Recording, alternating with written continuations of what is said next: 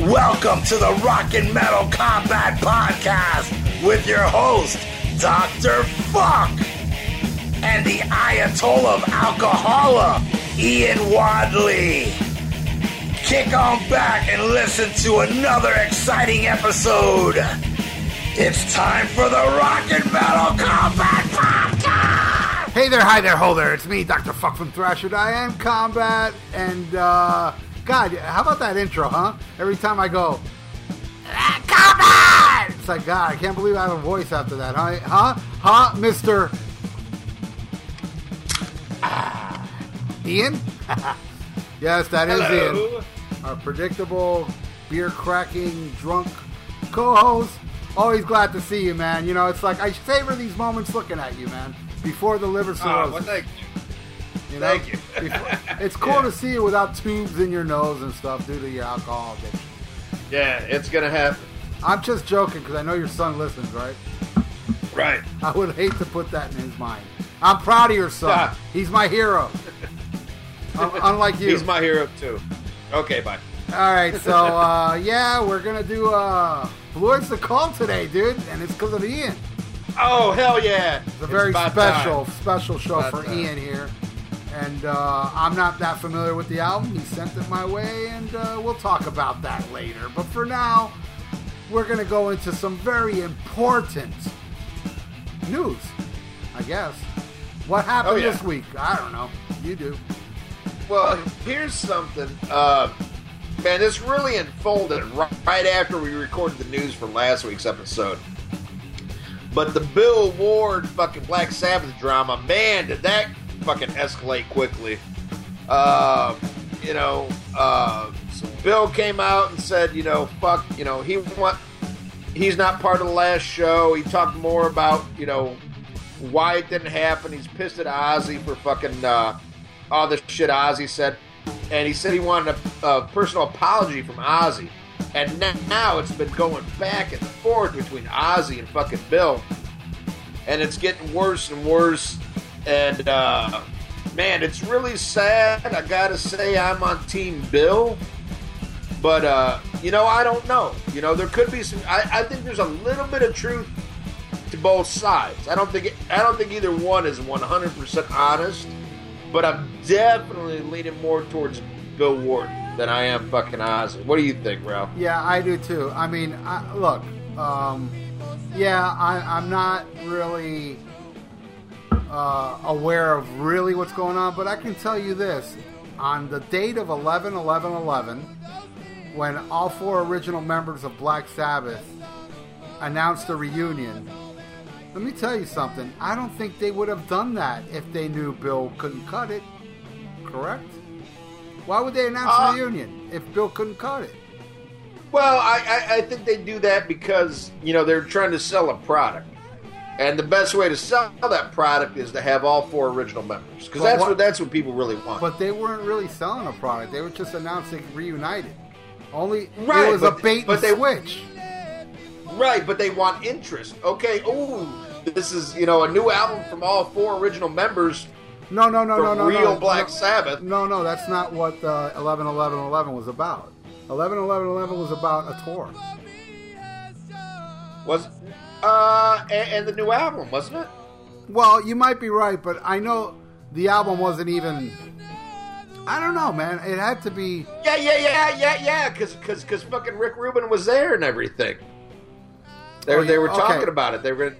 All right, Yeah. all right, okay. You're you're right. You're right. Uh, either way, I mean, and look, and here's But ano- yeah. here's another thing. Um, studio can fix anything, so they could have had if Bill wasn't that good, or they could have pulled a kiss and put somebody else to play drums and, and say it's Bill, and then later years later we find out that's not the case. The thing, Uh, I, I would have knew in a heartbeat. I would have knew in a heartbeat. Bill Ward has a very distinct style. I do. Yeah, I, I agree. But I, I don't know, man. I mean, again, I mean, the last time I saw Bill Ward, which was many years ago, with Black Sabbath, he was great. He was fine. If anything, Ozzy was the, the weak link there, you know.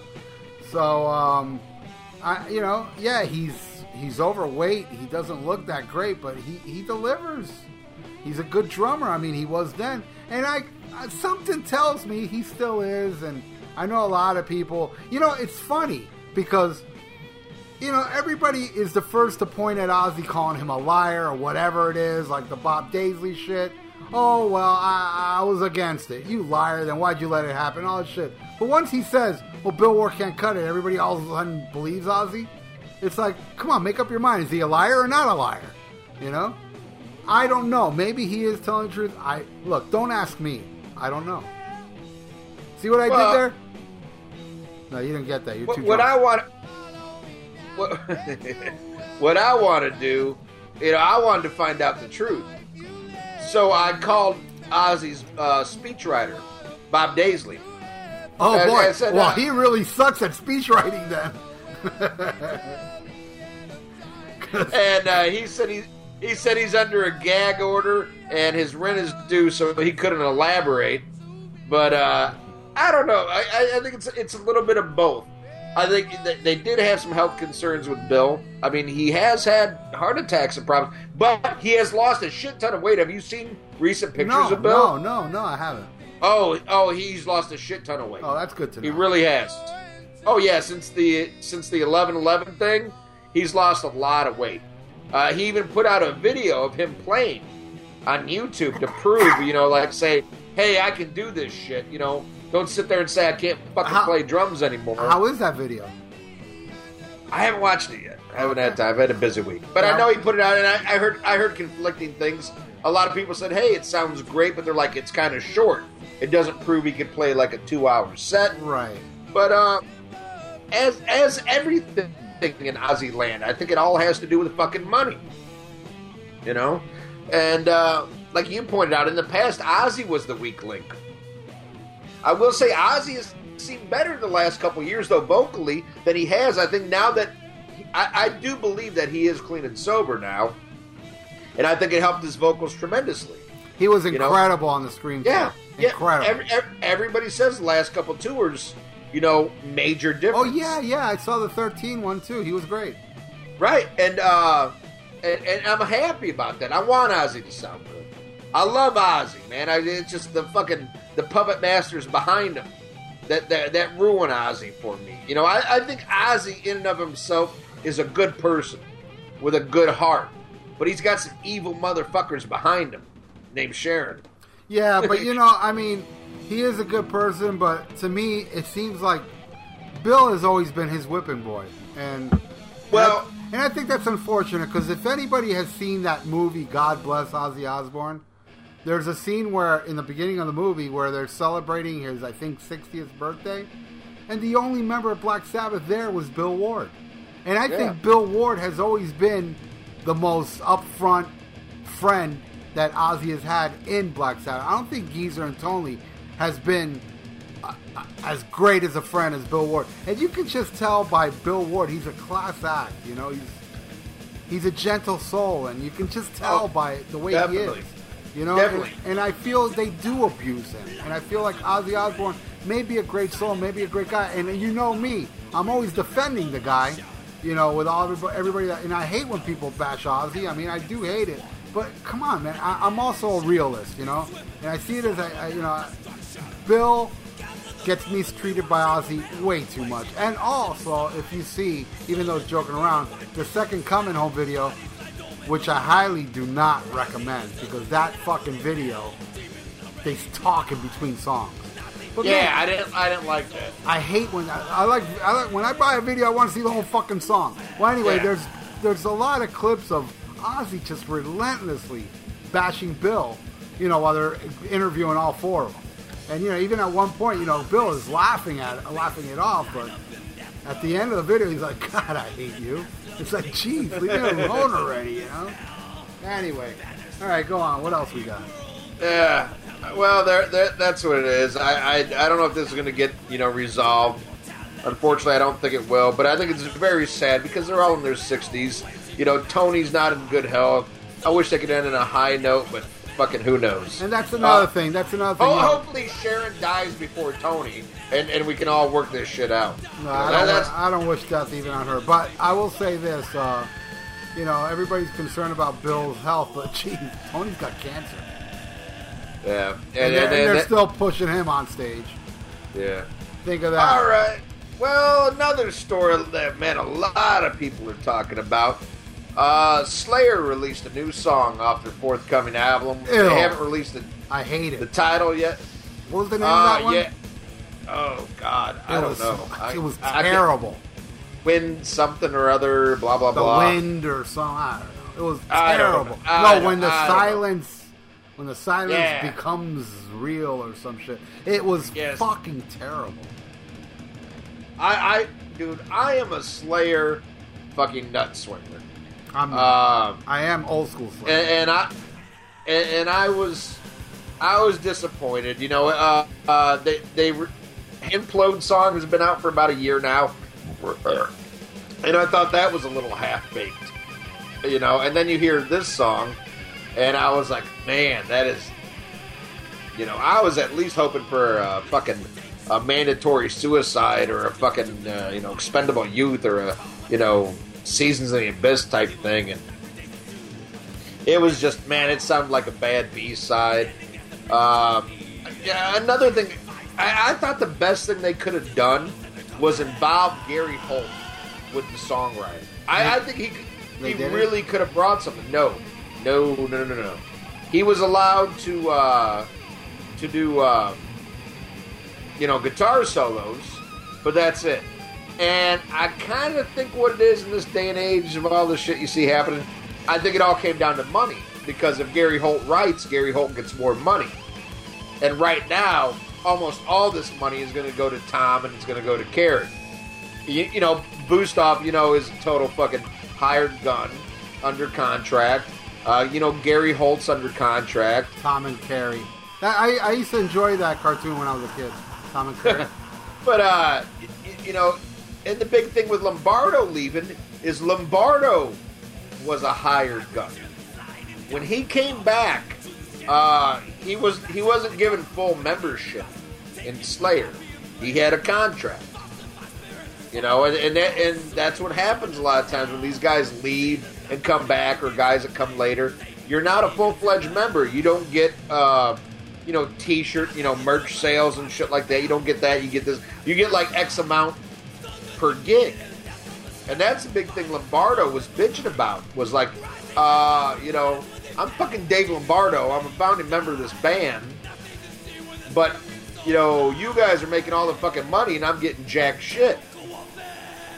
And I kind of see both sides. You know, Dave Lombardo has also quit Slayer three fucking times that I know of. Um, and they kept it going, so I kind of see shit. But it all comes down to fucking money. But uh, in this case, I, th- I think this new album is probably going to suffer because that's how they're looking at it. You know, if they would have, you know, wrote it as a band, gave Gary Holt like some input, I think it could have been an amazing Slayer album. With Gary Holt and Kerry King together, fuck, forget about it.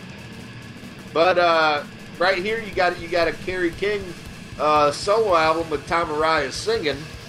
Uh, you know, that's what I'm afraid of, at least.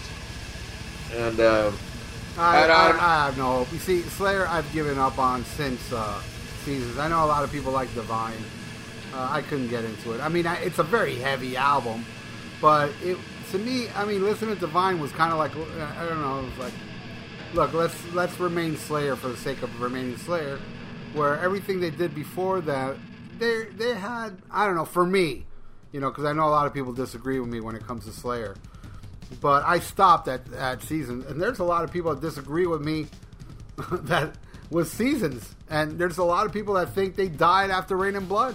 I disagree. I mean, I love South of Heaven and season, even though my favorite Slayer is the Metal Blade years, but I love the the first three Death, you know, the the you know up to seasons. You know, after that, a song here and there. I love Payback off God Hates You All. Uh, hates us all. I listen to all of them.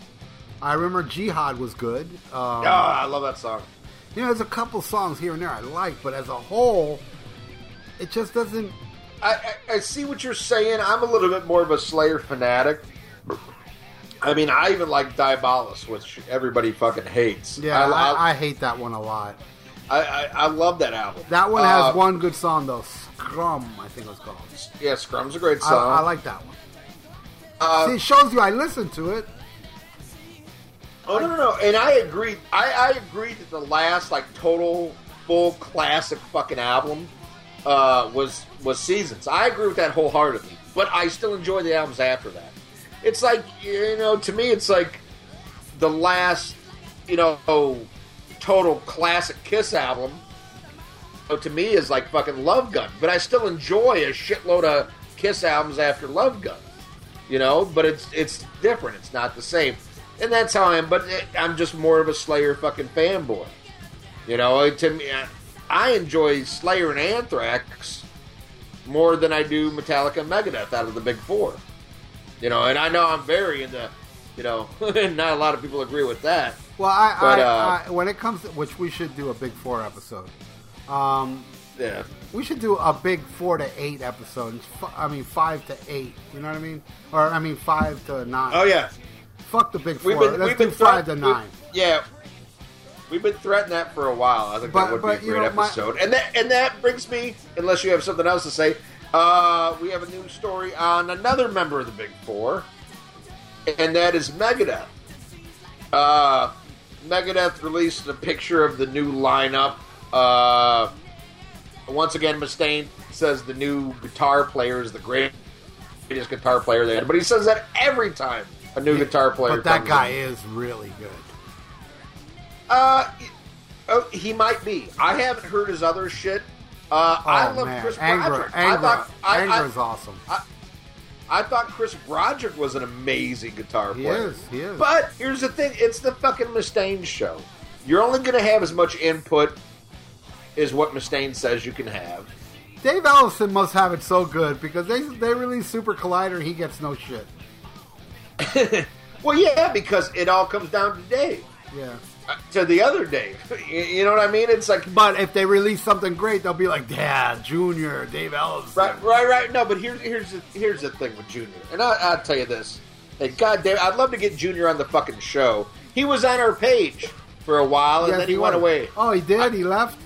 Well, well, I don't know if he left, but uh, he hasn't come back or commented. And I did say, you know, I tried to get a thing for all the fans to say, "Hey, Dave, you're on the page. Come on the podcast." I think what happens was he went back and listened to the so far so good, you know. And I kind of bagged Mustaine a little bit. He bags Mustaine. He could get in trouble for fucking coming on the show. Who knows? Ellefson's back in the band, but I'm sure it's like what I just talked about with Slayer. I'm sure it's at a reduced rate. For sure. No Oh, doubt in my mind because that guy without Megadeth is nothing. Absolutely Yeah. zero. Well, well, I, I wouldn't say that per, as a I'm, I'm not No, no, I mean, I'm saying career right, wise. right, right. No, I, I agree with you He there. I agree cannot with do nothing without Megadeth. Yeah, He yeah. Plus, can't. you know, he, he he sued Mustaine. There was all of that, you know. So I'm sure Dave made him pay, you know. But Dave's smart too because Dave knows the more ex members he gets back, the better it looks, and that's why he tried to get Menza and he tried to get Friedman back. And Marty Friedman basically said, "Nah, I'm okay."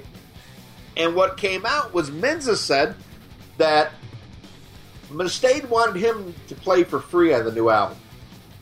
Like, I'm not going to pay you jack shit. You'll get some money to tour. And Menza's like, you got to be fucking kidding me. But here's the thing. Megadeth is doing that Kickstarter campaign for their new album. Which I no think- way. Oh, you didn't know about that? Yeah, No. no. Which I think is despicable. What Megadeth? Yeah, Megadeth is They, doing. they're not hurting. They're doing the Kickstarter program for the new album. That is ridiculous. Yes, it is. Yes, I don't is. look. I wouldn't even do that. And like, well, I don't want to mention names, but somebody got upset with me because I wouldn't start a Kickstarter um, uh, thing for something that's you know that was going to be done for Thrasher Die. I just can't be that way. I, I, I, I can't. I mean, I see bands do it all the time, and it's understandable because some of these bands that's their only source of income. You know, Right, but you know what? You know what, Dave Mustaine? If you wouldn't have put out Super Collider, you might not have needed a Kickstart program. You know, because I feel like he he built a lot of fan base back with Endgame. You know, a lot of people came back after Endgame, like, oh, finally. 13 came out, and they're like, uh, it's not an Endgame. And then fucking Super Collider came out, and they're like, get the fuck out of here. It's like, what are you thinking? You know? What are you Right. thinking? Right? He cha- he chased fucking radio again. And, and and radio sucks now. Radio can't even further you anymore. It's Right. not like what it used to be. Right, and here's you know it's kind of like how you always you always uh, bag Metallica, you know, especially like Death Magnetic. You're like, let's them pretend to be thrash. He goes, they lost the fire. I don't know. When I heard Endgame, it sounded sincere. I was like, this guy still breathes because it. He, he still has. loves it. Because look, and this is well documented. Dave But then he Mustaine- bow, he bowed down again to try Yes, to fucking. I get understand bigger. that, but when and Dave Mustaine, I don't know how true this is, but I did read recently that he knows what the fans want. So the next album's going to be kind of like an end game. I hope because that's what he made it He sound had- like. He had to say that though. The backlash over Super Collider was universal. Okay, but but but but listen, but hear me out. The thing is, unlike Metallica, and this is so well documented, Dave Mustaine has such a fucking chip on his shoulder that he's pissed. He's he has that fire and vinegar to release an Endgame again because after how many fucking albums? I mean, I, nothing against United Abomination and The System Has Failed. I thought those both were good albums. It's just Endgame was way better. But he, Right. but he still has, he's still got that fire. Metallica doesn't. I'm sorry, they're just too Right. rich. To, No, and they don't and- have and- that hunger anymore. and Mustaine has the talent. I still swear he is the best guitar player among the big four by light years. By light years, he is the best guitar player. And and in my in my opinion, he is the one most likely to record the best album out of all four. But he is so like, oh, always that chasing Metallica's ghost. You know, always like, oh, you know, I need the number one album. I need these sales. I need to beat Metallica. You're never to beat Metallica. And that's not a bad thing. Metallica is as big as they are because they fucking sold the fuck out. And they gave up. That's why they're as big as they are. I think they sold out with Death Magnetic. Before that, I don't think they ever sold out. oh, I, I, dis, I disagree a thousand I, percent. re- I really do think they did it on their own terms, even though I didn't like it. At least they were making music how they wanted to do it. I, I honestly, th- you know, and I don't know. I don't know these guys. Death Magnetic This- was this- them trying this to is, cater. This is the one band I don't know. I know everybody else. I don't know Metallica, but I think they got such a huge taste with one. I think one is what absolutely killed Metallica. I love that song. Well, I no, I love it too, but it elevated them. It was, and it was a gentler Metallica. It was still a heavy, crushing song. I still love one, but it opened up to a whole new audience, and they just they went for that full. I don't force. know, man. I think uh, Fade to Black and Sanitarium was pretty much the same vibe as one. But that's me. Uh, I think the difference was the acceptance. You know, they put out the video, opened up to a whole new audience, and I think they just wanted more and more people. And you can hear that in the Black album. I think I, I don't think that Black album was a natural progression. I think that was a grasping at the fucking money. They saw what every, more people gravitate towards one. So hey, let's give them an album of fucking ones. Well, You know, I think I think what, also I think what happened with the Black album was they just took that whole concept of a million riffs and long songs as far as they could, and they just wanted to simplify it. And yeah, I guess in a way that is selling out because they figured, okay, let's do it this way, and uh, yeah, of course, you know, I mean, I'm sure they did it to be, to to, op- get open to a larger audience. They didn't want to get stuck in, you know, a rut where, you know, they were just pigeonholed as this thrash band. That, because you know, look look what happened to thrash once Nirvana came in. Like a lot of people always talk about how Nirvana and grunge killed, you know, the hair metal. It killed everything. It killed thrash, traditional, you name it. Metal was a bad fucking word once grunge Right. came in. It wasn't just hair metal; it was everything. So Metallica, Yeah. I guess, was pretty much like you know they knew in a way. Look, we can't get you can't be a thrash band forever. You know. But that, but that just shows me they were fucking cunts to begin with, though. That that they could give up like that. and that they distanced themselves from all those bands. They changed the logo. They didn't want to be associated with that. They didn't take metal bands out on tour with them. They took out shit like Kids Rock and Days of the New and shit like. Fuck Metallica. I tell you what. Let, us spend the last minute of news on a fucking band I actually fucking respect and like. Fuck Metallica.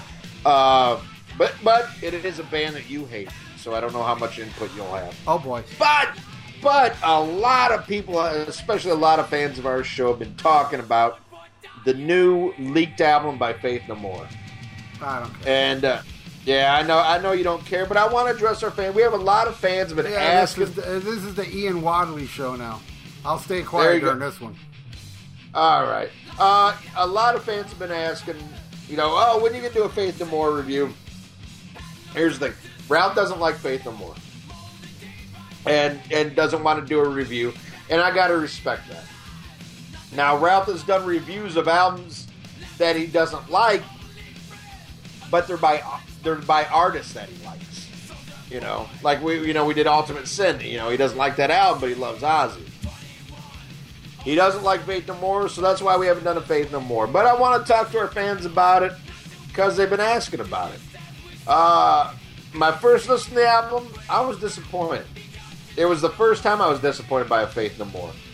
Uh, normally, uh, the, the last time I heard one and I didn't care for it was Angel Dust, which everybody says is their best, and I grew to love that album. I worship that fucking album now. But at fir- first time I didn't get it. I wanted Real Thing Part Two, and it, it wasn't that. And now I'm so glad it's not. You know, because it's it's perfect the way it is. But the new one, Sol Invictus, uh, first time I was like, eh. Second time I was like, it's not so bad. Third time I heard, it, I was like, this is pretty fucking good. Fourth time, it's like, to me, it sounded, pre- it, it, it just seemed like a progression. It's Faith No More. They never made the same record fucking twice, and I love that about them. Uh, and you know, I would encourage anybody, man, if they're coming near you, go see them because uh, I got to see them on the Angel Dust tour, and they're absolutely incredible. And uh, so, all you Faith No More fans asking there, we're probably not going to do a Faith No More review, but I think you should check the album out. Uh, you got anything else you want to add, Ralph? Other than you hate Faith No More? It's you know, I, and I really hate that Mike Patton guy. I mean, and again, I, I like a lot of bands that have douchebags. So you know, I mean, I'm not saying that's why I hate their music, but I think Mike Patton is a little full of himself. Look, there was a band a few years ago. I don't know if you liked them or not. I really hated them. They were called Wolfmother. I think they were called that. Was there a band? I, I yeah, something yeah, like that. Yeah, They were Yeah. like a rock band, like you know, in the in the sea of whatever modern metal and all that shit. This band comes out that was pretty much, you know, old school kind of rock or whatever. And there was a video of Mike Patton like at some outdoor show. Yeah, I they saw were, it. While they, I they saw were it. playing in the background yeah. and He was he ragging this shit. he went into this whole tirade and basically saying, you know, not, not only that the band sucked, but he also he also said like, "Wow, what are we in 19, the 80s? Like it's such a bad thing." Like and he's like, "God, haven't we gotten over this crap already?" So I was like, "Great." You know, so so he, he he did he did come off as a dick in that video. I'll be the first to admit. And I'm a huge Mike Patton fan, and I met him, and I was kind of scared to meet him because like I heard like he's a colossal asshole, and I hate when I meet people I, I look up to and they're dicks. When I met him at a Mr. Bungle show, he couldn't have been fucking nicer, more humble. I mean, they were playing a small, they were playing basically a, a glorified bar, and they were setting up their own equipment. And he was very polite, spent time talking to me and my buddy, and was totally cool. But I do know that I do know the video you're talking about, Ralph, and he did come off like an elitist fucking douchebag. yeah, yeah, I hate people And- like that. And, and, a, and a friend of mine, uh, well, I shouldn't say friend. He's a Facebook friend. I never met him in life, but uh, Chris Kontos, the original drummer from uh, from Machine Head, uh, he posted that uh, he hates them because he had seen them, at, you know, places around San Francisco, and said they had that elitist vibe to them. He, he didn't point out anybody in particular, but that's what he said he hated about them. You know, like they were so cooler than everybody else. You know, so I, I get that. But uh, hey, I do think they're cooler than a lot of fucking other bands. I appreciate what they do, and I think it is art. It it is art to me. It's kind of on another level. Not that it's better, but it's just different. It's more artistic to me. That's I'm, that, I'm hip to that, man. I'm hip, I'm hip to all the cats that like bands I don't like. It's not a problem. You know, I mean, hey, man, uh, a lot of people love Faith No More. I mean, Faith, Faith No More getting back together is a good thing because there's a lot of people out there that are very excited to have Faith No More back. And hey, man, I may hate them, but I'm happy for the people that like Faith No More because in the end, who the fuck am I to tell anybody and tell anybody, oh, I hate that band, therefore you can't like them either, or you cannot enjoy them anymore. That, to me, is elitism. Like Mike Patton, like, ah, are we in the 80s? Ah, ah, you're not, I don't like this. Fucking, he's talking for everybody else. Like, he's like, well, why can't we get over the 80s already? It's like, dude, fuck you. It's like, oh, so so you're gonna tell me what what's that song? I'm easy, easy on Sunday morning. Who Yeah. was that? Uh, the Commodores, right? Commodores. Yeah, that was the '70s, asshole. You didn't get over it because you covered it, hypocrite. All right, so let's get into the review. This week we are reviewing uh, Blue Oyster Cult's Secret Treaties. What al- what what year did this come out, Ian? Uh, I want to say seventy-four. All right, 1974. Uh, Ian, I really this is uh this is the first time you made you made me do homework because I love it. Honestly, I don't know this album. I only know the songs that were on On Your Feet and On Your Knees, the live album which I own. Right. I, I know those songs, and also the greatest hit CD that was Worship of the Teles- Telescopics. Work, workshop and telescopes. Yeah, that one. I, I own that. So there are a few songs that I don't know that I've heard for the first time that you made me do homework, but uh, a lot of these I, I knew from, you know, a live version or, you know, from uh, the greatest hits thing. Uh, I know it means more to you than me, but I got to be honest with you. I've been listening to this album a lot, and I really dig it. I think it's a really good album. I own it on vinyl, but I own so many vinyls, it's hard for me to I did listen to it even when I bought it on vinyl, but it was like once or twice, and I own like all that old uh, Cult stuff, and I never really sat down and let it sink in like I did the live album and and uh, Fire of Unknown Origin. I know that album and Cult of Cultosaurus Erectus too. You know, but the, as far and you know, but as far as this album, it's still kind of new to me. But uh, you tell us, you know, you have more of a personal thing to, uh, about this album, so tell the people what it means to you. Oh man, this band means everything to me. Uh, there's never a point in my life when I didn't know Blue Oyster Cult because my dad was such a huge, huge fan of theirs. And this is the one band that we had in common. You know, he hated Kiss. Didn't get a lot of the metal I got, but we really bonded on Blue Oyster Cult. Unfortunately, we never got to see them together. Uh, my dad died when I was young, and at the time, you know, when I was even old enough to go to concerts, they were pretty much, uh, you know, playing bars at that time that I couldn't get into. Uh, but I absolutely love this fucking band.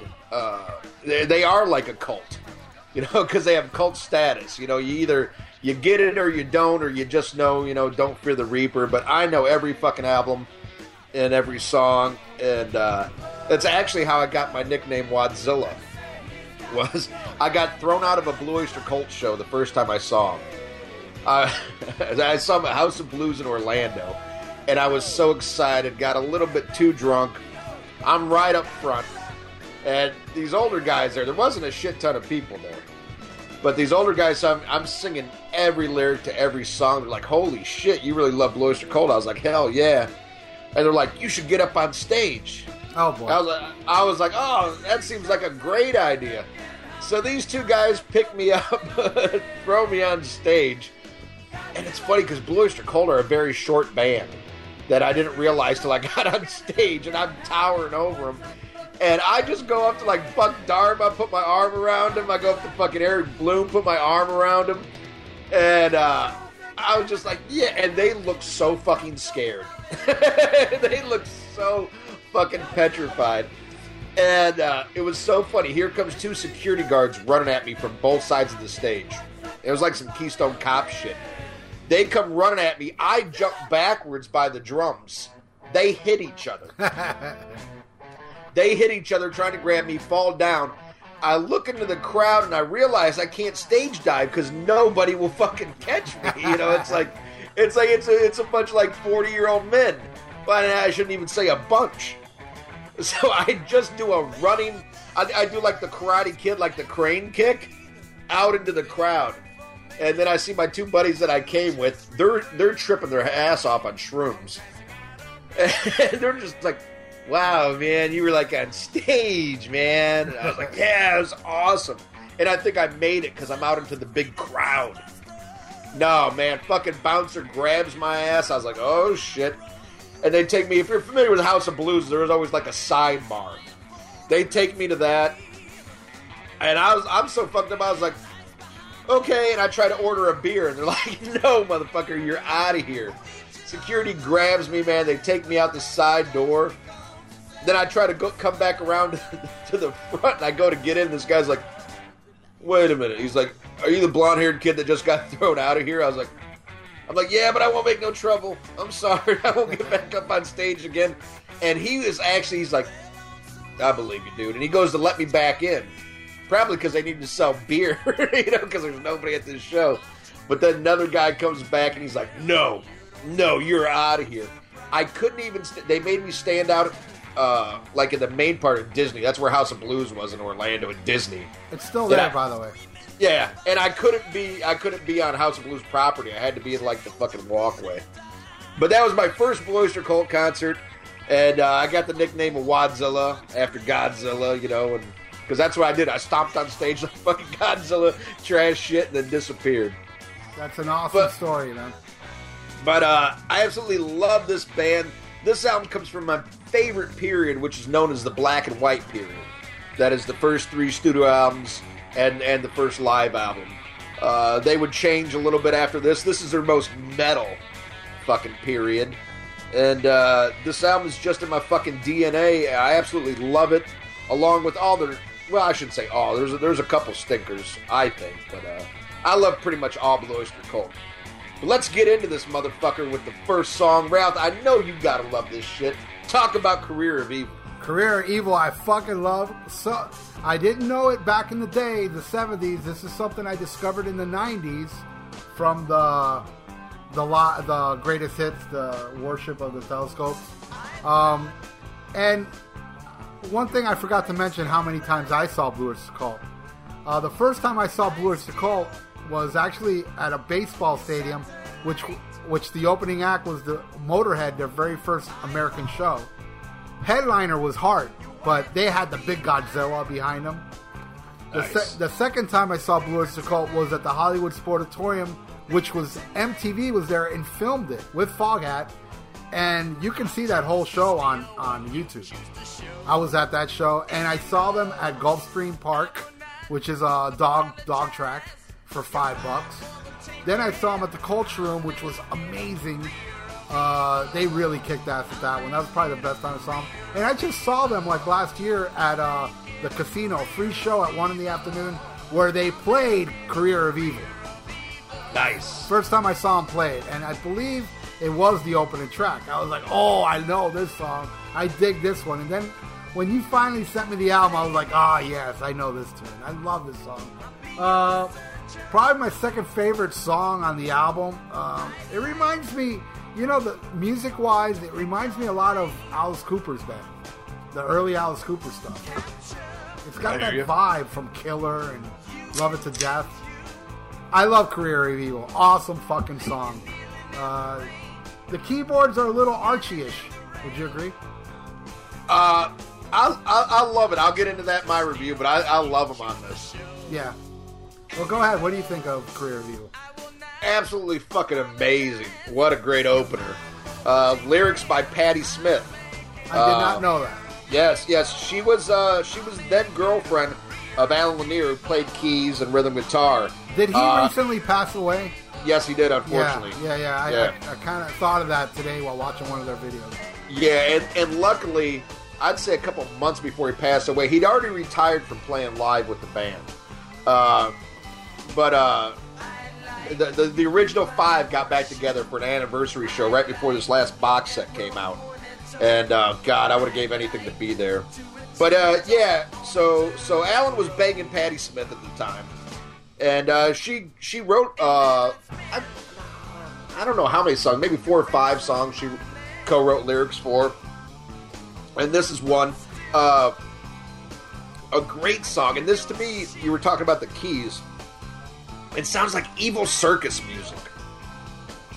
You know, I, I don't know. I just I, I love the the keys. It's uh, you know, it's not like like you know uh, your final countdown keyboards. It's like you know, it's more like the Doors type, you know, organ and stuff like that. But it's, there's it's so evil.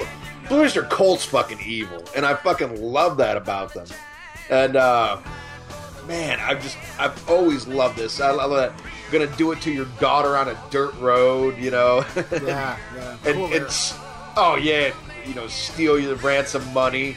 Oh man, uh, always puts a smile on my face. But there's something very evil about it, and and they made a career of it. Hey, what do you know? Uh, absolute awesome track, and I love the way it segs right into like like almost no break, bam, right into Subhuman, which another great great track, murky and dark. Uh, beautiful fucking keys on this by Alan, and uh, they redid this on the uh, Imaginos album, which uh, very controversial Blue Oyster Cult album. You know, some don't even consider it a real Blue Oyster Cult album. I think it was their last great one, uh, but they re-recorded it and called it Blue Oyster Cult. But to me, it will always be the Subhuman, and uh, amazing, amazing fucking track. What do you think, Ralph? This was the very first song I've heard from this album because I do own the On Your Feet, On Your Knees where they open the show with that song.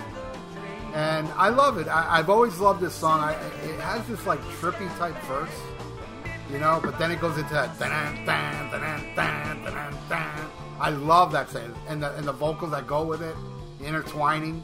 Um, Subhuman is a fucking awesome song. Um, damn, I don't know how, what else to say. I, I kind of feel like I'm breezing through this, but but you know, it's like I don't have the history you do have because I'm judging it by.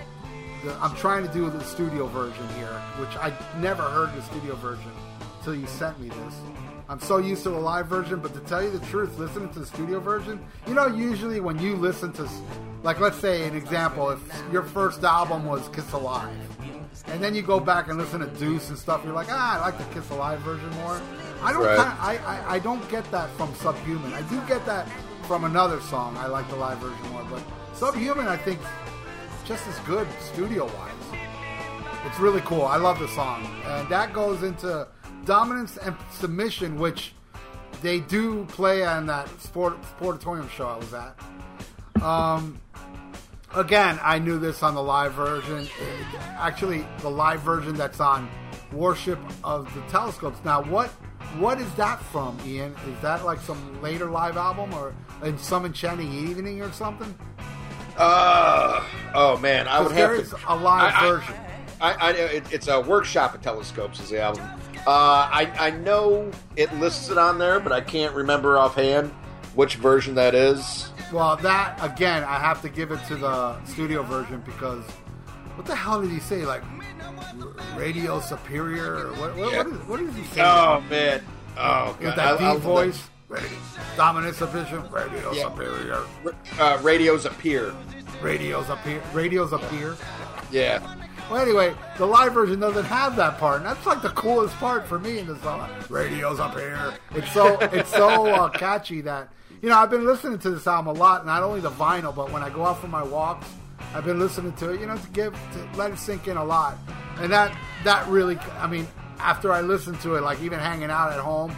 It, it, it got stuck in my head. I kept saying that my radio superior. I thought it was superior, you know. But uh, Oh, I love it. I love it. Um, he actually makes the in the live version. He makes the crowd sing with him, so it kind of takes away a lot. I, I really dig the studio version much more than that live version on that Greatest Hits. Uh, what do you think of Dominance and Submission?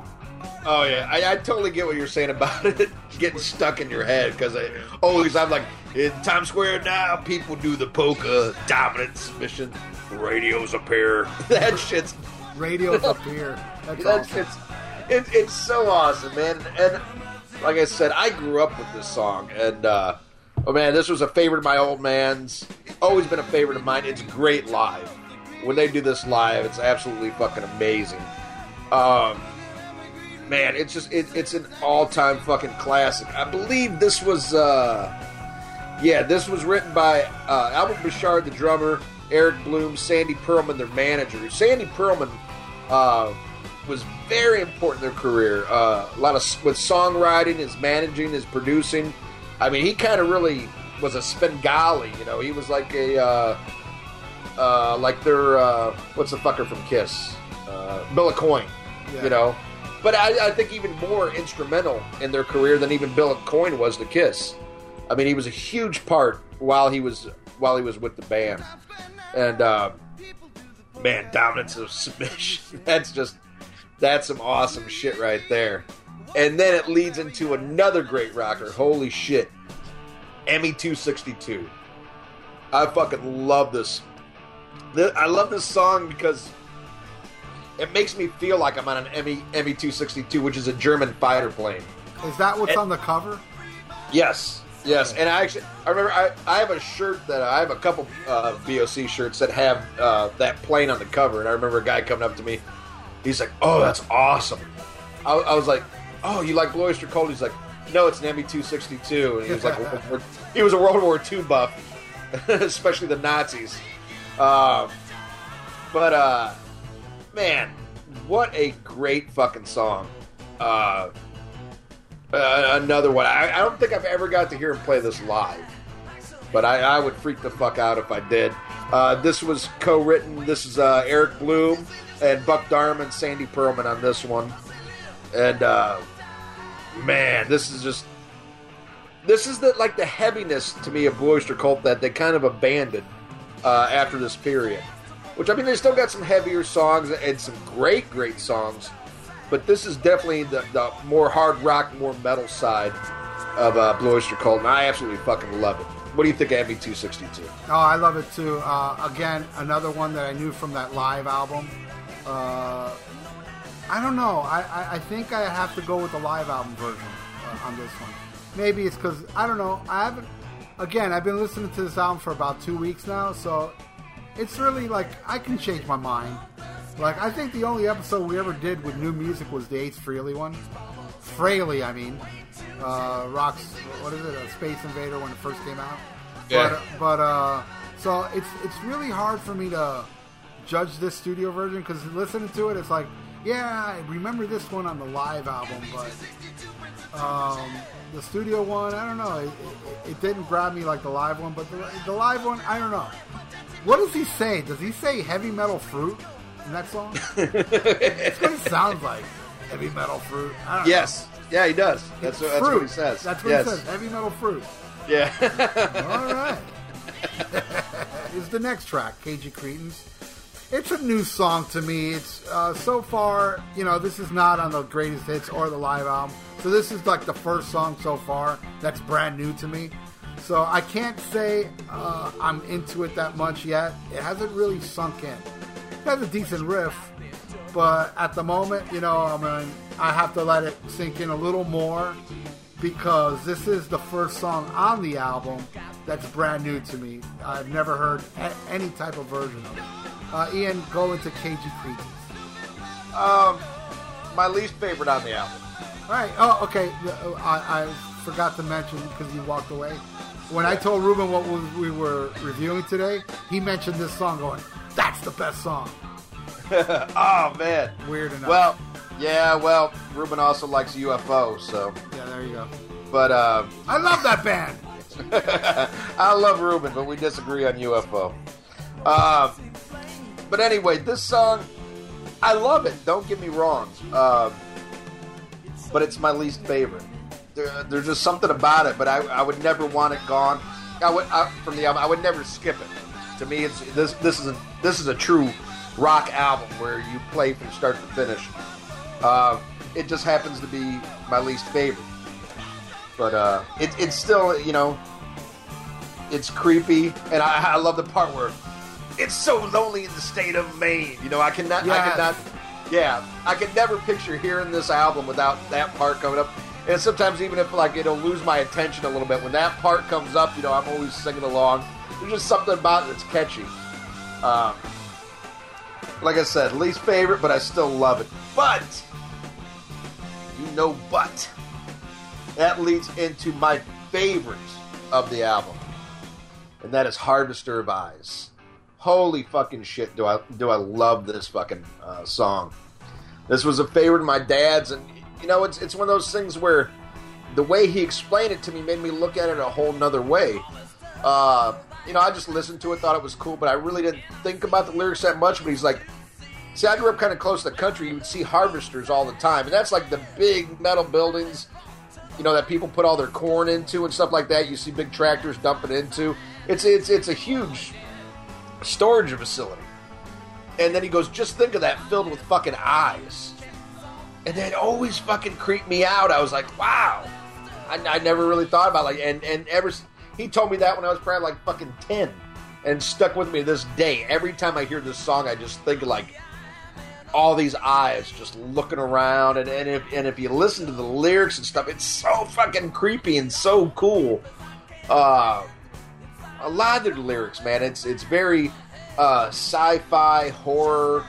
Uh, really kind of kept them, you know, they were their own thing. A lot of people call them like the the American Black Sabbath, and I think that's more so because of uh, the darkness to the music, not so much that they sound alike.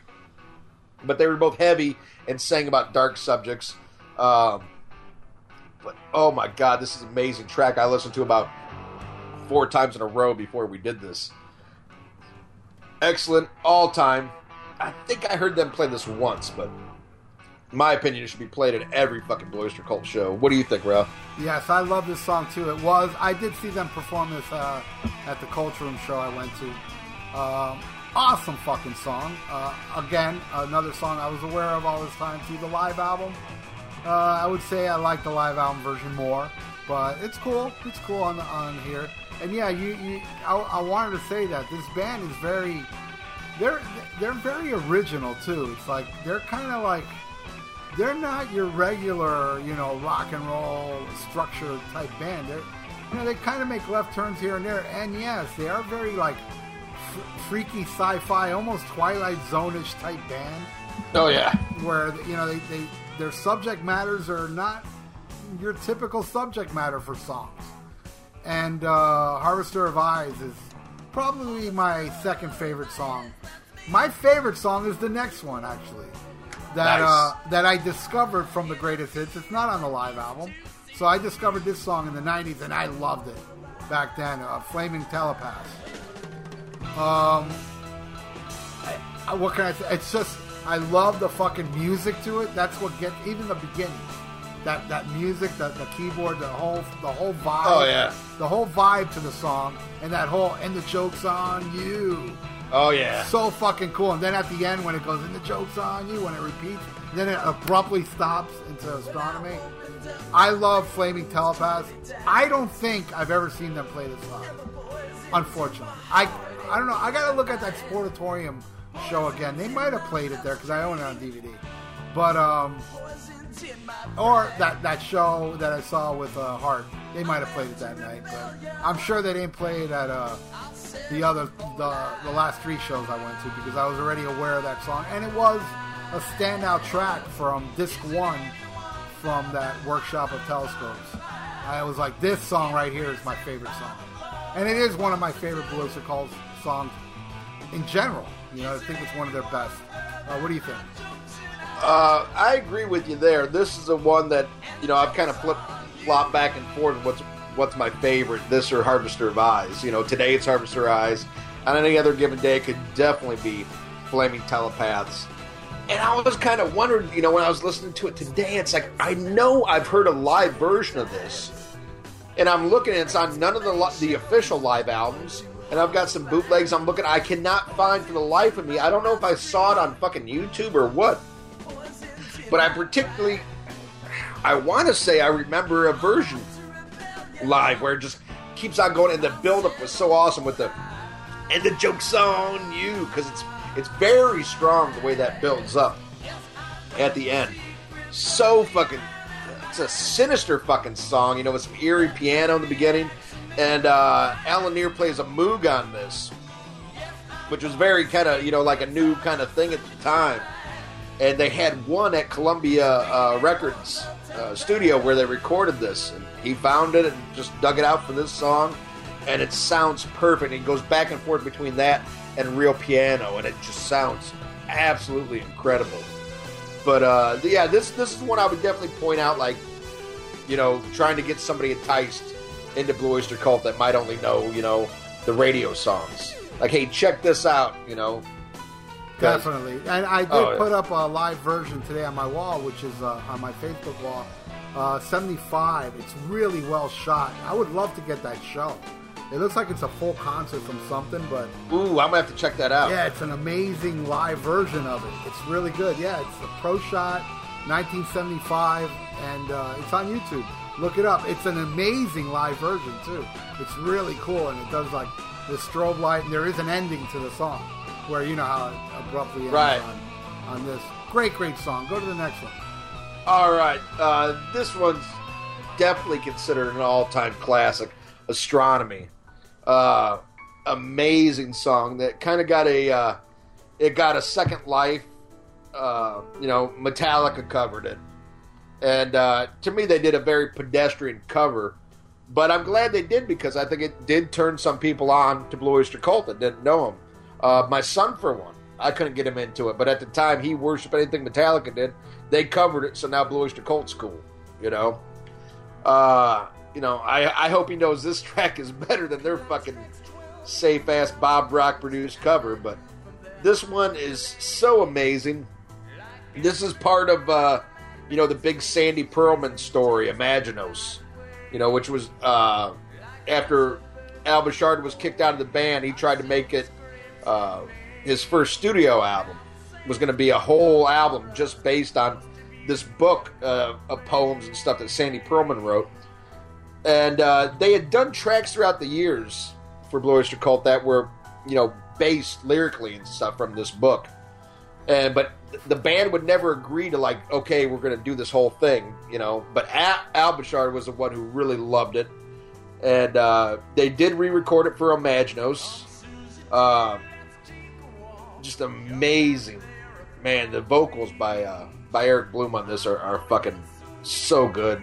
Musically, it's fucking beautiful, and it has every element uh, of a great Blue Cult song in it. Every, fires on all fucking cyl- cylinders. Fucking the music, the vocals, uh, everything is great. What do you think of Astronomy? Yeah, I love it too. Actually, unfortunately, the first time I heard it was from Metallica. I didn't own the the greatest hits. It Wow. wasn't. It wasn't on the live album, uh, so I wasn't aware of this song. The first time I heard Metallica's version, I was like, ah, I don't know this Blue Oyster Cult song, and it didn't really make me rush out and look for it either, because I I, I agree with you. It's not really a good version. It didn't really turn me on to, oh, let me hear Blue Oyster Cult's version. I just figured it would have been like that. But no, I was wrong because when I bought Workshop of the Telescopes, it's on there. And when I finally heard the original version, I was like, oh shit, this song's really good. You know, I mean, I, I guess because that, the vocal melody, the vibe, the production, it fit well. Metallica's just, I think Metallica just did it too clean. And that one part, dan to dan, hey, dan to dan dan, it just sounded really bad when Metallica did it. And uh, when they do it, it's very 70s classic rock, the shit I love, you know? Right. Um, yeah, one of my favorites on the album as well, man. I, I I've always dug this song ever since I got that greatest hits. Uh, and, and- go ahead. Wh- one thing I want to say about the Metallica version uh, is there could be a lot of factors of why maybe it wasn't that great. Um, well, one, Bob Rock's producing it. Uh, uh, excuse me. Two, I think the main reason they did it was kind of a tribute to Cliff. Because Cliff was the huge Blue Oyster Cult fan of the band. yes, he was. I don't think the other guys were even really into it, but Cliff was a huge Blue Oyster Cult fan, and I think they're paying tribute to him. And maybe it just doesn't come across as good because it doesn't mean as much to them. You know, they're thinking more of Cliff and they're thinking about the song. You know, Maybe Where- that's why Tuesday's Gone sucked too. Because Cliff, Yeah. Cliff was a huge Lynyrd Skynyrd fan, and he was a huge Thin Lizzy fan, and Whiskey in a Jar was pretty shitty too. Yeah, so I, I I think it's like they were more trying to tip their hat to him than you know the song coming from somewhere deep inside him. You know, where if Yeah. Cliff was there, Cliff would have made sure every fucking note was right Yeah. because it me- it meant something to him. But uh, man, uh, an amazing song. Uh, end of an era for Blue Oyster Cult, the beginning of another. You know. Um, This was their last black and white album, right? yeah, that's considered yeah from the what black what and white period. that? What came after this one? Uh, after this, they put out the live album "On Your Feet and On Your Knees," which was from the tour for this, and then uh, they changed up gears, and out came Agents of Fortune, and uh, they really blew up with you know "Don't Fear the Reaper," of course. So that was the first. I thought Godzilla came first, No, no, that was on the album after that, Spectres. which I don't own. I've never heard that one. I, I I love it. It is kind of all over the place, but I love it. But is it all over the place? Because Agents of Fortune, I never really got into. Yeah, uh, I mean, Agents of Fortune. There's, man, I think that's a definitely, uh, you know, you want to talk about an overrated album. There's some stuff on that that I absolutely love, and then Yeah, I there's like some- three songs off that one. yeah, and then there's some shit that I just, uh, you know, it's like I, I really my favorite era is the first three albums. It's definitely the heavier Blue Oyster Cult. Um, I, I, I mean, I, I like it. It's just it, it's it's overrated. I can see where that can turn some people off. Like, okay, they go out and buy that just because they don't fear the Reaper. They hear the rest of the album, they're like, ah, fuck Blue Oyster Cult. I just like Don't Yeah. Fear the Reaper. Whereas if they were to check out any of the first three albums and, and the first live album, could really change their mind. But I, I I love almost every era of Blue Oyster Cult. I think there's only one album that I really really hate. Uh, Which one's that? Club Ninja. Uh, Oh. Is that the one with Dancing in the Ruins? Yes. Okay, I haven't Oh, heard that album either. Oh, ho- horrible, horrible album. Uh, in in my opinion. What do you think of Revolution by Night? Uh, there's some songs I, I absolutely love on Revolution by Night, but it was the beginning to the end. Uh, they had fired Al Bouchard, who was a huge, huge part of the band. I mean, the original lineup, it takes all five of them, you know, to really make it sound like Blue Oyster Cult to me. And, and, and not even from a playing standpoint as much as a writing standpoint. Uh, but there's a great like, Eyes on Fire. Uh, I really like uh, Take Me Away, uh, Shooting Shark. You know, but there's some horrible shit on there too, like Let's Go. It was produced by Bruce Fairbairn, who I can't fucking stand. He did, you know, the Loverboy shit. He did all the uh, the horrible fucking sellout uh, Aerosmith albums. Uh, he's dead now, and I don't mourn. You know. Well, because he's not putting out shitty albums anymore. You know, hey, yeah, rest, rest in peace. I'm glad you're not producing anymore. When But, was uh, when was the first Blue Oyster Cult album to lose an original member? That that was well. It depends on what you count. Uh, he got fired on the tour for uh, Fire of Unknown Origin, and then they put out the live album uh, Cult, uh, Cultosaurus. Or, No, or- no, Some Enchanted Evening. Uh, no, no, no, no. E- uh, Extraterrestrial Live. Oh, okay. Ex- yeah, Extraterrestrial Live was recorded for the most part on the uh, Fire of Unknown Origin tour, and some of it I think was recorded on the Cultosaurus tour. But uh, that's got their their lighting uh, guy took over. Rick Downey took over on drums. But uh, So, so uh, the lineup that's on that first album lasted all the way to Fire Unknown, Unknown Origin. yes, That's pretty yes. impressive. That's five of them, right? Yes, the original five. All right. Wow, I didn't know that. Uh, but yeah, uh, but yeah, uh, Revolution by Night was the first studio album with a new member, and uh, like I said, not not bad, but the beginning of the end. That's for damn sure, my opinion. right. My favorite is Fire of Unknown Origin because that's the one I kind of grew up on, and I, I I, lo- I love it. I think I mean it's very consistent. I like all the songs on that one. You know? But uh, but there are bonus tracks. These bonus tracks that you sent me are they from the same era? Yes. Want to talk about him? Uh, yeah. Uh, Boorman the chauffeur. Um, not bad. I mean, I can I can see why it got cut, but uh, you, you know, I, I, I like it because it sounds of that time. You know, and it's got that feel to it. What do you think? Actually, that's exactly what I wrote in my. I say I can see why this is unreleased, but it does have a, it does have a really cool guitar solo. I love Buck Dharma. He's so fucking awesome.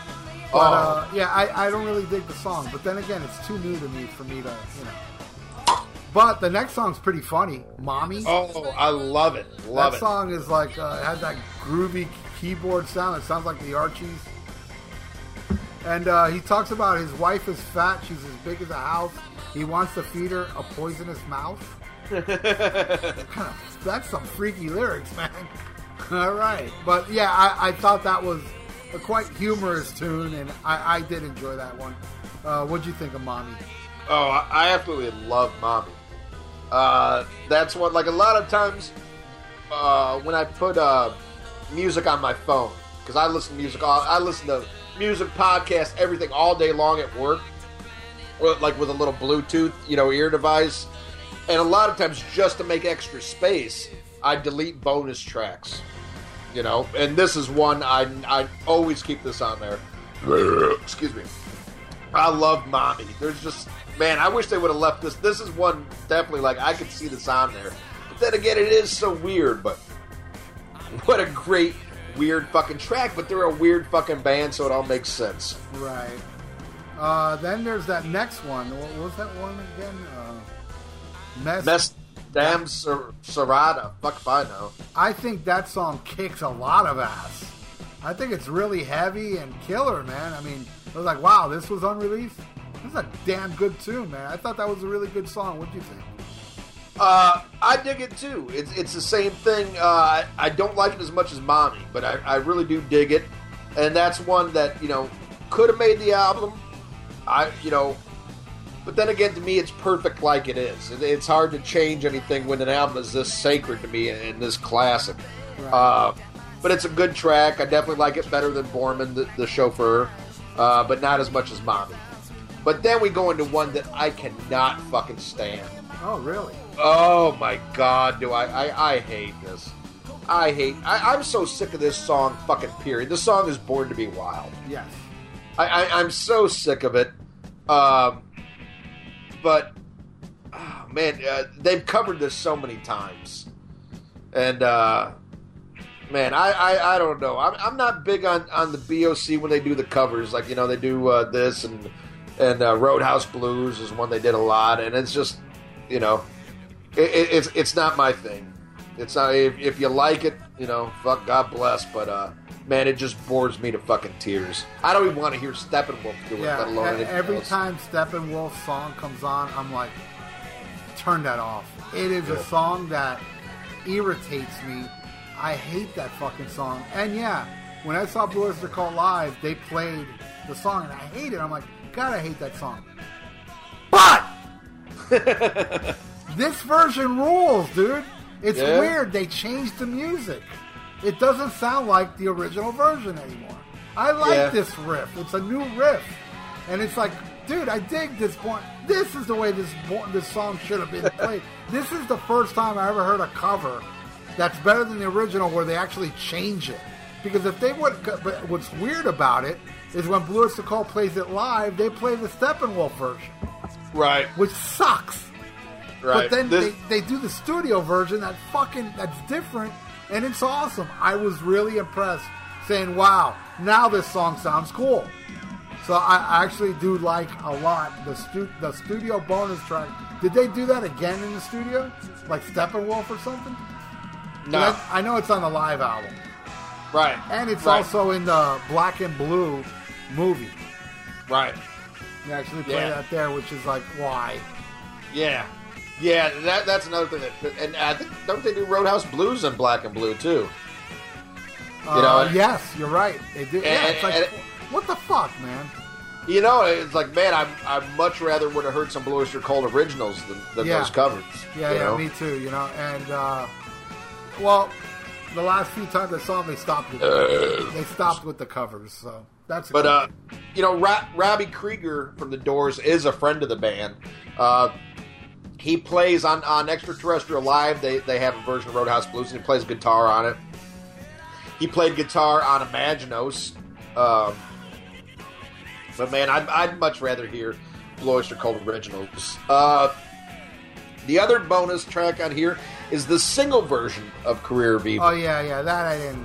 You know, I don't. I don't think Right. I even analyzed that one.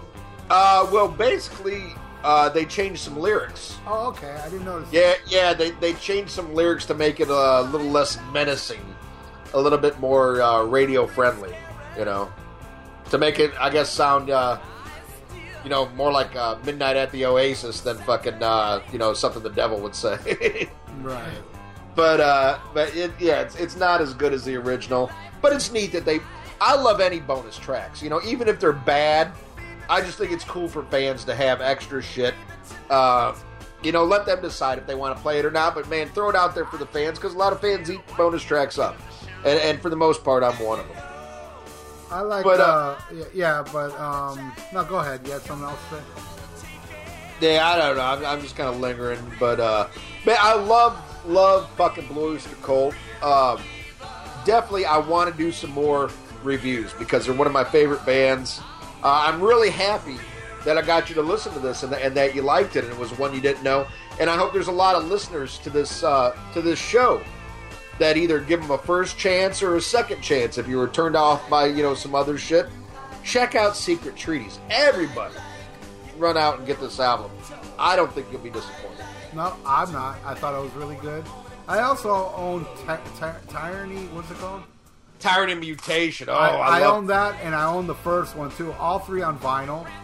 I own, uh, yeah, the, the Agents of Fortune, On Your Feet, On Your Knees. Another Enchanted. Evening. uh, some some enchanted evening. I own that. Um, I remember I used to own that when I was a kid. I didn't like it too much. I got it again. I, I- I should revisit it. Um, it's a better album cover than it is an album. yeah, the, the album cover is awesome. Um, Fire of Unknown Origin, Revolution by Night. Those are all I own, but oh, and Cultosaurus Erectus, of course. Right. I don't own the. Isn't there one called Mirrors? Yes. I don't know. I don't own that- that, one. That's a very controversial uh, album, and that's one.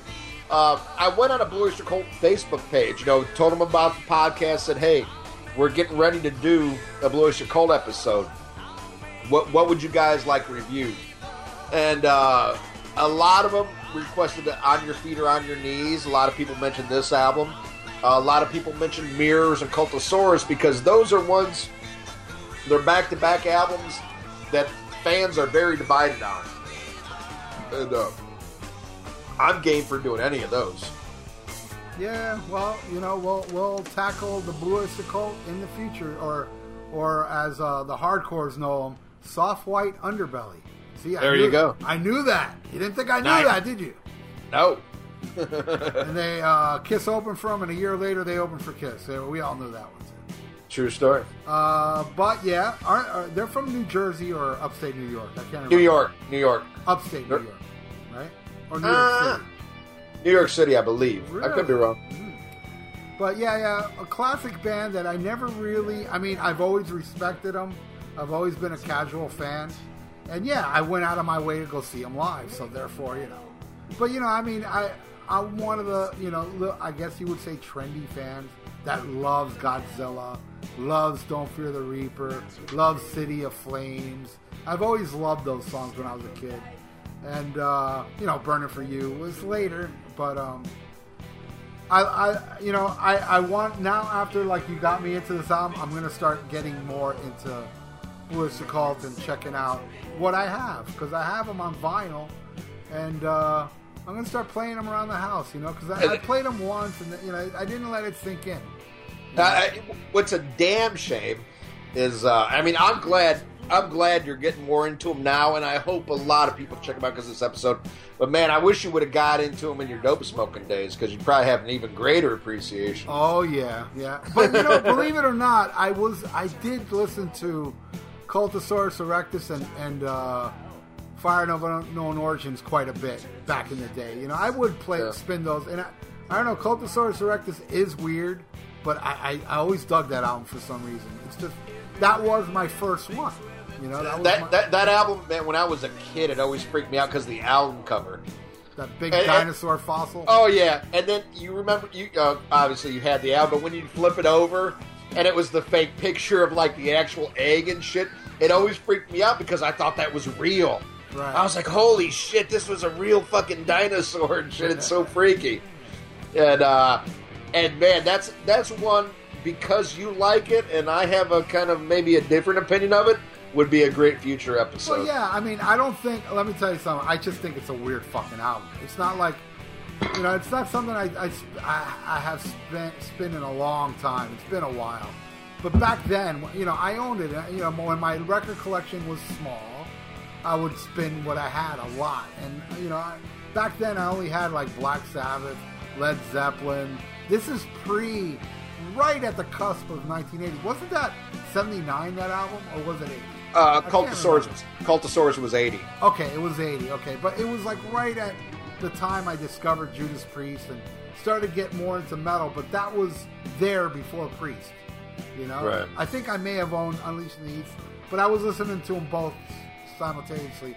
And yeah, it made me go out and see them live, and I was really into the song Marshall Plan Yeah. because of Don Kirshner and, know, they got that cheesy. This is Don Kirshner. and that fucking video, man. That's something oh, else. it's so bad. It's so bad. That video is so bad, but I always love Divine Wind.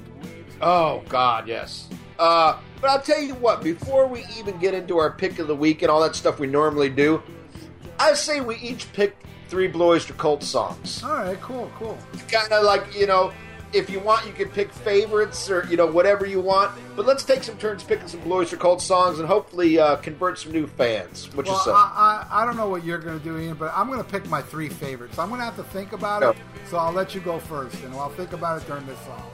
All right. Well, what I'd like to do here is uh because it's so hard for me to think like three favorites, and because I know we're going to do multiple Blue Oyster Cult episodes, we just have to. Uh, what I would like on each one, I'm going to spotlight a different member because the original five were all so important. But I would like to pick three of my favorites, uh, sung by Buck Dharma. That, Oh, that cool. actually, that, I love that mean- voice. oh yeah, incredible voice and his guitar playing. Fucking forget about it. And maybe I should I, I should stick with Eric Bloom stuff.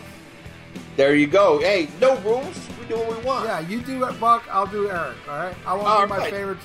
I'll do my favorite Eric Bloom songs. All right, this this definitely has to be my all-time favorites of uh, of Blue Cult. This is off the first album. This is amazing story of a drug deal gone bad. This is then came the last days of May.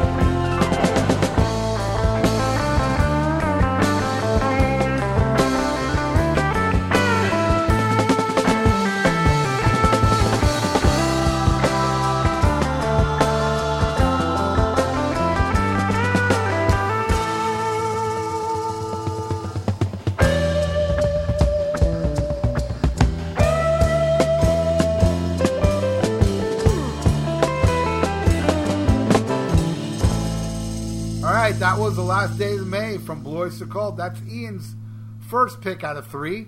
Now I'm going to pick one with Eric uh, Bloom, and I'm going to go with uh, the album that we that I don't really I, I can't get into, but there's one song on it that's so weird and cool. I really dig. This is from Agents of Fortune, right? That's the name of the album, right? Yes. This song is called Tattooed Vampire. Check it out.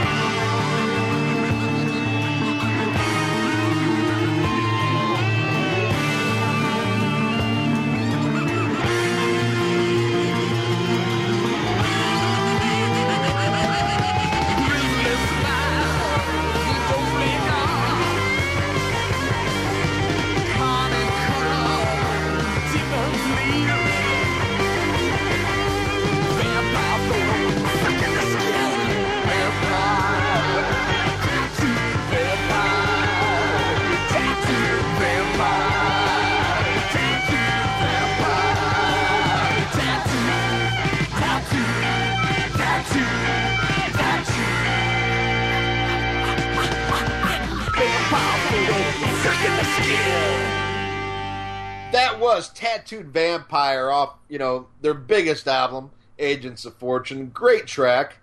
Uh, now I'm going to go to a song that came off the next album, Spectres.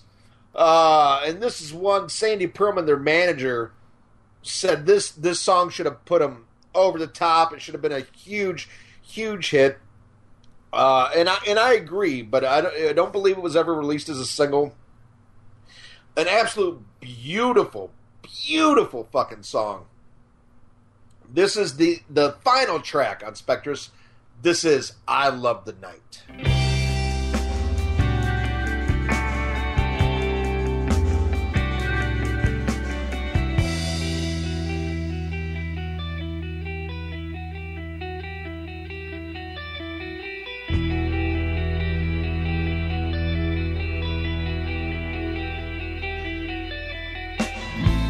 night her kiss told me it was over. I walked out late into the dark. The misty gloom seemed to soak up my sorrow. The further I went on, I felt as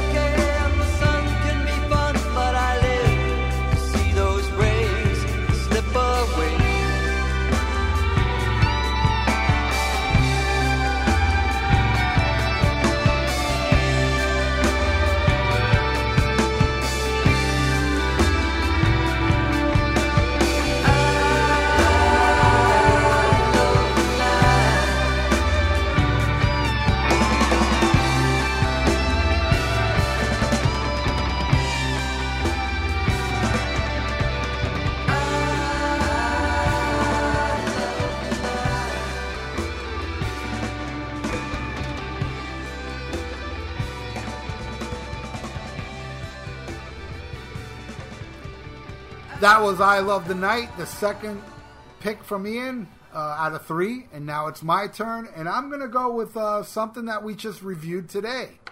It is my favorite track off the album, and I think you all should check this song out. It fucking rules. I love it. Flaming Telepath. Nice.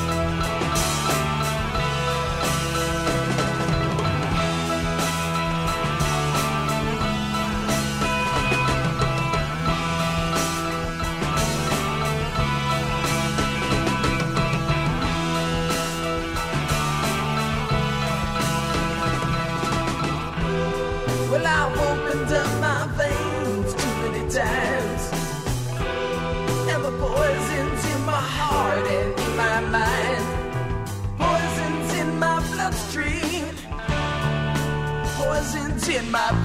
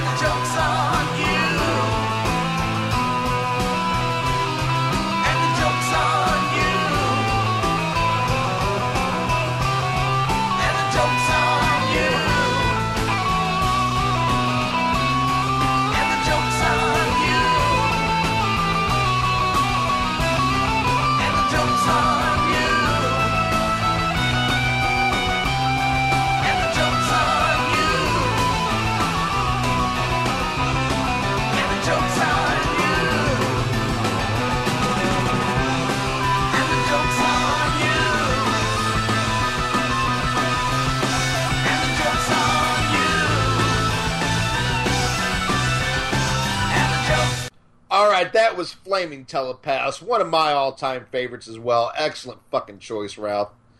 Um, for my last song, now this is one, you know, the diehards know, but a lot of people won't know because this came out in, in the 90s when they couldn't get arrested and could barely put out an album.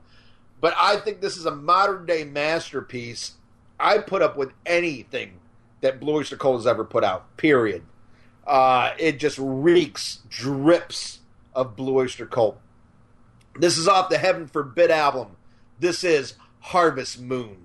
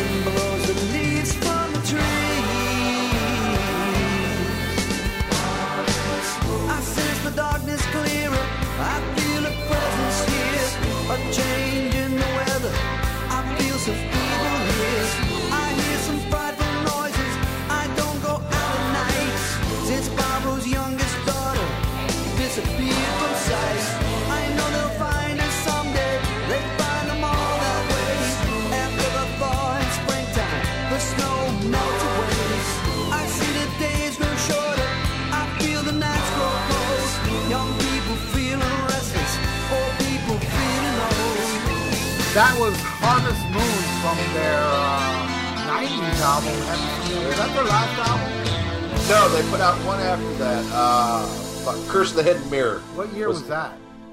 Uh, I want to say early 2000s. Wow. All right. Uh, well, my I'm gonna pick now my favorite Blue Oyster Cult song, which they don't play live that much because Eric Bloom said that it's kind of tough to sing this tune. But uh, look it up on YouTube. It's got a hilarious video to this. This is uh, off of uh, Revolutions by Night. I believe it's the opening track. I love this song. This is my favorite Blue Oyster Cult song. This is called "Take Me Away." Awesome.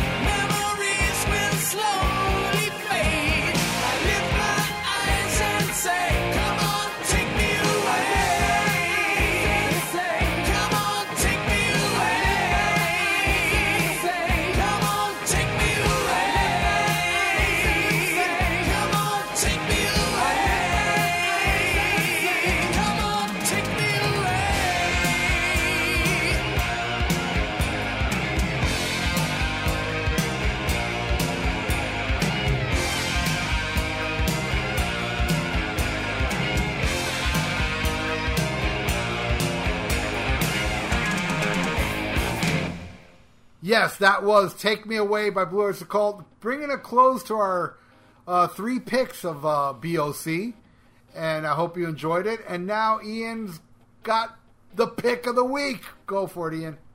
All right, my pick of the week is a newer band, and God, I hope I didn't pick this already. I know I've mentioned it before on the show. I, I love these guys. They're called Ghost, and uh, a lot of people compare them to you know BOC to Mercyful Fate, and I just love the whole eeriness about the band, the the darkness of the lyrics, uh, the music, everything about them is great. This is their first album. I think it's called Im- Infamous or Infonious or how the fuck you pronounce that, Ralph? I, I I wouldn't know, though. I love that album, but I don't. I don't know Yeah. Anyway, whatever the fuck you call it, look it up. Google this shit. It's the first album by Ghost. It's absolutely amazing. Uh, a lot of people were turned off by the second one. I agree that one's a grower. Um, but uh, the first one, man, is, is fucking incredible. I hope their third one's coming out this year, and I hope it's as good as this one. But Yeah. check it out. I, I couldn't get into the second one either, man. I mean, if it's a grower, I, you know what, man? I've been letting it grow on me, and I just gave up. Uh, but yeah, the, the thing that I loved really about the first one was that Blue Oyster Cult vibe. yeah. The vibe of Blue Oyster Cult that's on that album is just. And, and, and everybody's like, oh, Mercyful Fate, which shows you how sad it is. How people don't pick up on the Blue Oyster Cult thing. I'll tell you, my guitar player who likes Ghosts, I brought that up to him, and he was like, holy shit, you're right. That is like, it does sound like Blue Oyster Cult. But people think of Mercyful Fate because of the satanic vibe and all that shit. But no, man, it's uh, it's also it's it's just um, it's a it's a great and I, and a lot of people hate that fucking. Well, Yeah. I'm just hoping the third one is as good as the uh, the first one because the second one I still can't get into it. Yeah, I'll tell you what, and I, I saw them live though, and they were absolutely amazing. What a show! Not not only musically, but the show they put on, incredible. If you get a chance to see Ghost, check them fucking out. Yeah, you know, I uh, they came down here. It was on a Wednesday, and that Tuesday is when I got sent to the hospital because of my pancreas problem. So I missed Ghost, and I was going to it. I was, you know, I even took the day off and everything. Oh damn! Yeah, so I missed Ghost. So that was my only opportunity. They played pretty close down in Fort Lauderdale, about 20 miles away, and missed them. Anyway, That's my, that- go ahead. that's why I hate pancreases. yeah, my well, Yeah, I, I think I unfriended mine on Facebook. Let me tell you, yeah, I, I wish I would have done mine, uh, unfriended mine, because if not, you and I be drinking those Grolschers, bro. Hell yeah! We would have been, it would be like two drunk guys. no, but th- maybe that would be a mess, though. yeah, yeah, yeah. N- nothing would get edited. yeah, exactly. And, and, and like we're done with the show, and I'm like, oh shit, man, I forgot to press record. You know, so it's better off. Uh... Anyway, I'm gonna put, I'm gonna pick something that would surprise people actually, because this guy's universally hated, but I think he's hated so much that people no, wouldn't really look into this album because he's not very liked. Michael Jackson. No, no. Um, Blaze Bayley. Ooh. Yeah, the guy that was in Iron Maiden. Oh, okay. Man, the first album he did after he got booted from Maiden is called Silicon Messiah. I've heard it's good. It is amazing. It's a fucking. I mean, that album rules. Totally better than the Iron Maiden stuff. And I wasn't really big on Wolfsbane either. Uh, I highly recommend people check out Silicon Messiah from Blaze. That's my pick of the week. And uh, I think, believe me, man, if you hate Blaze, just check it out. You know, go on YouTube, check out a couple songs. You will be surprised because I was when I heard it. I was like, "Holy shit, this is great!" You know, it's just a shame it didn't take off for him. But I, I will check that out because I've heard that from multiple people. That that that that that is a really good album. I know he's done stuff after, which I, I, I'm I'm ashamed to say I haven't looked into. It could be just as good, which I should. But But- um, but it's I've good. I've also heard in life, in real life, he's a total cunt. He was a cunt to uh, our friend Gully from the Joe and Gully show. Was he? Oh yeah, and I love it. Gully called him out. You know, because Gully's a big dude. Gully's a Gully's a big dude all around. You know, Gully said he had a few drinks. and Was like, fuck it, you know, I, I'll kick your ass. You know, uh, and he called him out, you know, on the carpet for being a cunt, which I think is awesome. Was it was it on the show or in person? No, no, no, no, in person. And, and Gully Gully was a huge fan of his. Wow. And he's, he, he said he's he's met him twice, and both times he was a fucking cunt. And uh, the, the the second time he just let him hear about it too. You know, I love that. that that's one of my favorite Gully stories. You know, you got to hear him tell the story. It, it's fucking awesome. But uh, I'm sure Gully loves Silicon Messiah. I will say Yeah. this, another thing. I'm What? I don't think those Maiden albums with them were as terrible as everybody made it out to be. I mean, they're uh, they're not something I would listen to, but I saw them. I saw that tour, the X Factor tour, whatever. He was really good live with Maiden. I thought he, he, he the song sounded more. They were better live than they were on record. I think that album, those albums, didn't capture the energy. I thought Blaze was really good with Iron Maiden. That's uh, my final my final thought on Blaze. wow, I won't go that far. But uh, hey, Did you go see own. him? No, because they didn't play anywhere near me. I would have, I would have went there, you know, but uh, no. Um, so there you go, Silicon Messiah. I will check that out. Uh, now let's go to fan of the week, and I gotta talk about uh about a little lady on the Facebook page, and that's Mandy Doll. Oh yeah, Mandy. She's uh she goes all the way back to the Almost Human page. Yes, yes, Mandy. For the longest time, uh, you know, now now I think you know we got a couple women on the page. You know, of course, we got you know uh, the first lady, Miss Gina Elizabeth. You know, but but even before her, we had Mandy Doll. Yes. And, and, and man, the guys go crazy for Mandy because this was a fucking sausage fest here. Yeah, yeah. It's like, oh shit, a female. oh shit! Oh my, anytime she would post, guys go crazy. Yeah, you're hot, Mandy. I've, I've seen that. I've seen I've seen guys hit on her, man. Desperate Uh-uh. motherfuckers. The guys go, oh, whoa. Yeah, no, come on. The chick is just there, like, hey, I like this band, and people are like, you're hot. It's like, relax your fucking penis, you bastard. But Mandy's also a musician. She's played in bands before. I believe she plays bass. Uh, and just a cool chick. She pops up every once in a while, and I'm always happy to see her. Mandy Doll, you are the fan of the Hell week. yeah, and she And- takes cheap trick. That's a cool thing about her too. Oh yeah, oh yeah, yeah. Oh, sh- she's uh, she's definitely a cool, cool chick, and we're glad to have you around. yeah, she should have been fan of the week a long time ago, man. Yeah, I know. I know. I just, uh, you know, I always got dick on the brain, so I'm always thinking of dudes. You know, Yeah, that's true. I, I forgot all about Mandy, but Mandy, we love you, and we're glad you're around. Hell yeah, thanks. All thanks, right. Mandy, for all the support. Now let's talk about something else that's awesome, and that is that metalstation.com. Oh yeah. Holy shit, they got a good, great contest going now. That bag of metal. Oh my god, check that shit out. I hope y'all are fucking, you know, check out that metal station. They've been doing all kinds of shit, running special contests for us. Like I said many times, if you ain't listening to this show, you should be listening to that metal station. Everybody loves metal, it's right there. If you're on your computer, just go to that metalstation.com. If you're listening on your smartphone, use the uh oh fuck, what's that uh what's the fucking app here? Oh my god. Sorry about this. I got to look it up real quick. Uh, I hope I remember to edit this yeah, part. Yeah, yeah, sorry. TuneIn Radio. TuneIn Radio is an awesome app and you can download that and just type in that metal station, and and uh, and you can get listen to it all day long. It's great shit, man. Check it out, support it. Also support our Amazon site. You want to go buy some Blue Oyster Cult or anything else we talked about? Use our Amazon link. I would greatly appreciate it because I get a little kickback from that and it means all the fucking world. Uh, this is a free show, but I do pay to put it on, so every little bit fucking helps. Go on to iTunes.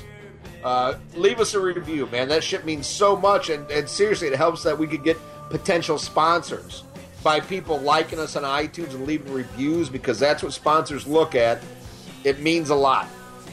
And uh, you know, check it out. Check us out on Podbean. A lot of you on that. If you have an uh, an iPhone, there's now a Podbean app that's free. You can check us out on that. Go on to YouTube, which uh, now is something I'd like Ralph to talk about. We got some great news about the YouTube channel that has been in limbo because a certain ex co host got us banned for six months. But Ralph has some great news about the YouTube channel that so many fans love. Ralph, why don't you talk about it? All right, I will. I mean, uh, this may be uh, repeated because, uh, you know, this is an episode we're going to put, you know, in the little uh, folder when we have like a weekend off. We, you know, we're doing these episodes. So I might be repeating it. But it turns out, and this also goes out to everybody that likes my YouTube reviews.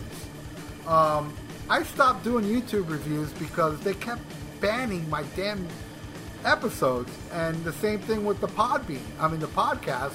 They would uh, my YouTube versions would be banned, but thanks to Killer Guy that should be fan of the week. I don't know if he's ever been fan of the week, but he to me he's fan of the fucking year. Greg Barnes. Oh, I hate that guy. all right. Well, yeah. I love kidding. him. I love him. I just hated the show he was on. Um, but he, he showed me how to go around putting up the stuff because here's the thing, man. They were banning my reviews because I'm using copyrighted music, but what's the wha- what's the problem of me putting copyrighted music if I'm talking over it? It's not like you can download. Oh, I'm gonna download uh, like you know Black Sabbath Volume Four off this review. So you're listening to Snowblind with me going, I love this song over it. Who the fuck would do that? Nobody Fair. would. Fair. Everybody would just want the music. So he showed me a way to like, it's called fair practice or something. And he showed me what to send them and everything. And let me tell you something. Once I did this and I clicked, like, uh, you know, hey, uh, everything, spontaneously, my stuff was unbanned. So now all my reviews are back up online. I'm talking about like Ozzy's Diary of a Madman and, and a bunch of like Black Sabbath and and uh, you know ACDC, uh, Highway to Hell, my Led Zeppelin Presence review, all that stuff is now on YouTube again, where it's been banned for years actually. So now, thanks to Terrence, I'm banned from putting up uh, rev- uh, the podcast shows for six months. But That's your buddy Terrence. yeah, my buddy Terrence did that to us. But the good news is that four of those episodes were banned, and now they're unbanned. I have them on private, but check out the Rock and Metal Combat Podcast Facebook page because every Wednesday I'm going to put one up. Well, I don't know if it's going to be every Wednesday, but definitely this Wednesday I'm going to put one up. It's the visual pers- uh, version of our podcast, and uh, this week I'm going to put up uh, one that's been banned so long that Terrence is on it. Uh, what is it? Check it out. You'll dig it. Anyway, uh, so thank you again, Greg Barnes, and I'm I'm going to mention this again on the next episode uh, that that we put up. That will probably be before this one. I'm going to mention Greg again, man, because he's a great guy who really like got me ecstatically happy yesterday. But as always, Ian's got the 911, 911, the four, the four. Well, yeah, you can say 911 as well as 411. Emergency. It's an emergency information of next week's episode. You have been warned. Give them the 911. All right, here's the 911. Next week, we have the original Batman, Adam West, shows up when we talk about the classic Kansas album, Leftoverture. Wow. That's next week on the Rock and Metal Combat Podcast. Check it out. right, go go. There goes lots of beer. Go go, Godzilla. Thanks for listening to Rock and Metal Combat Podcast. All rights reserved to Ian Wadley. Any use of this show without express written permission, I will give Terrence Reardon your phone number, bitch. I love that.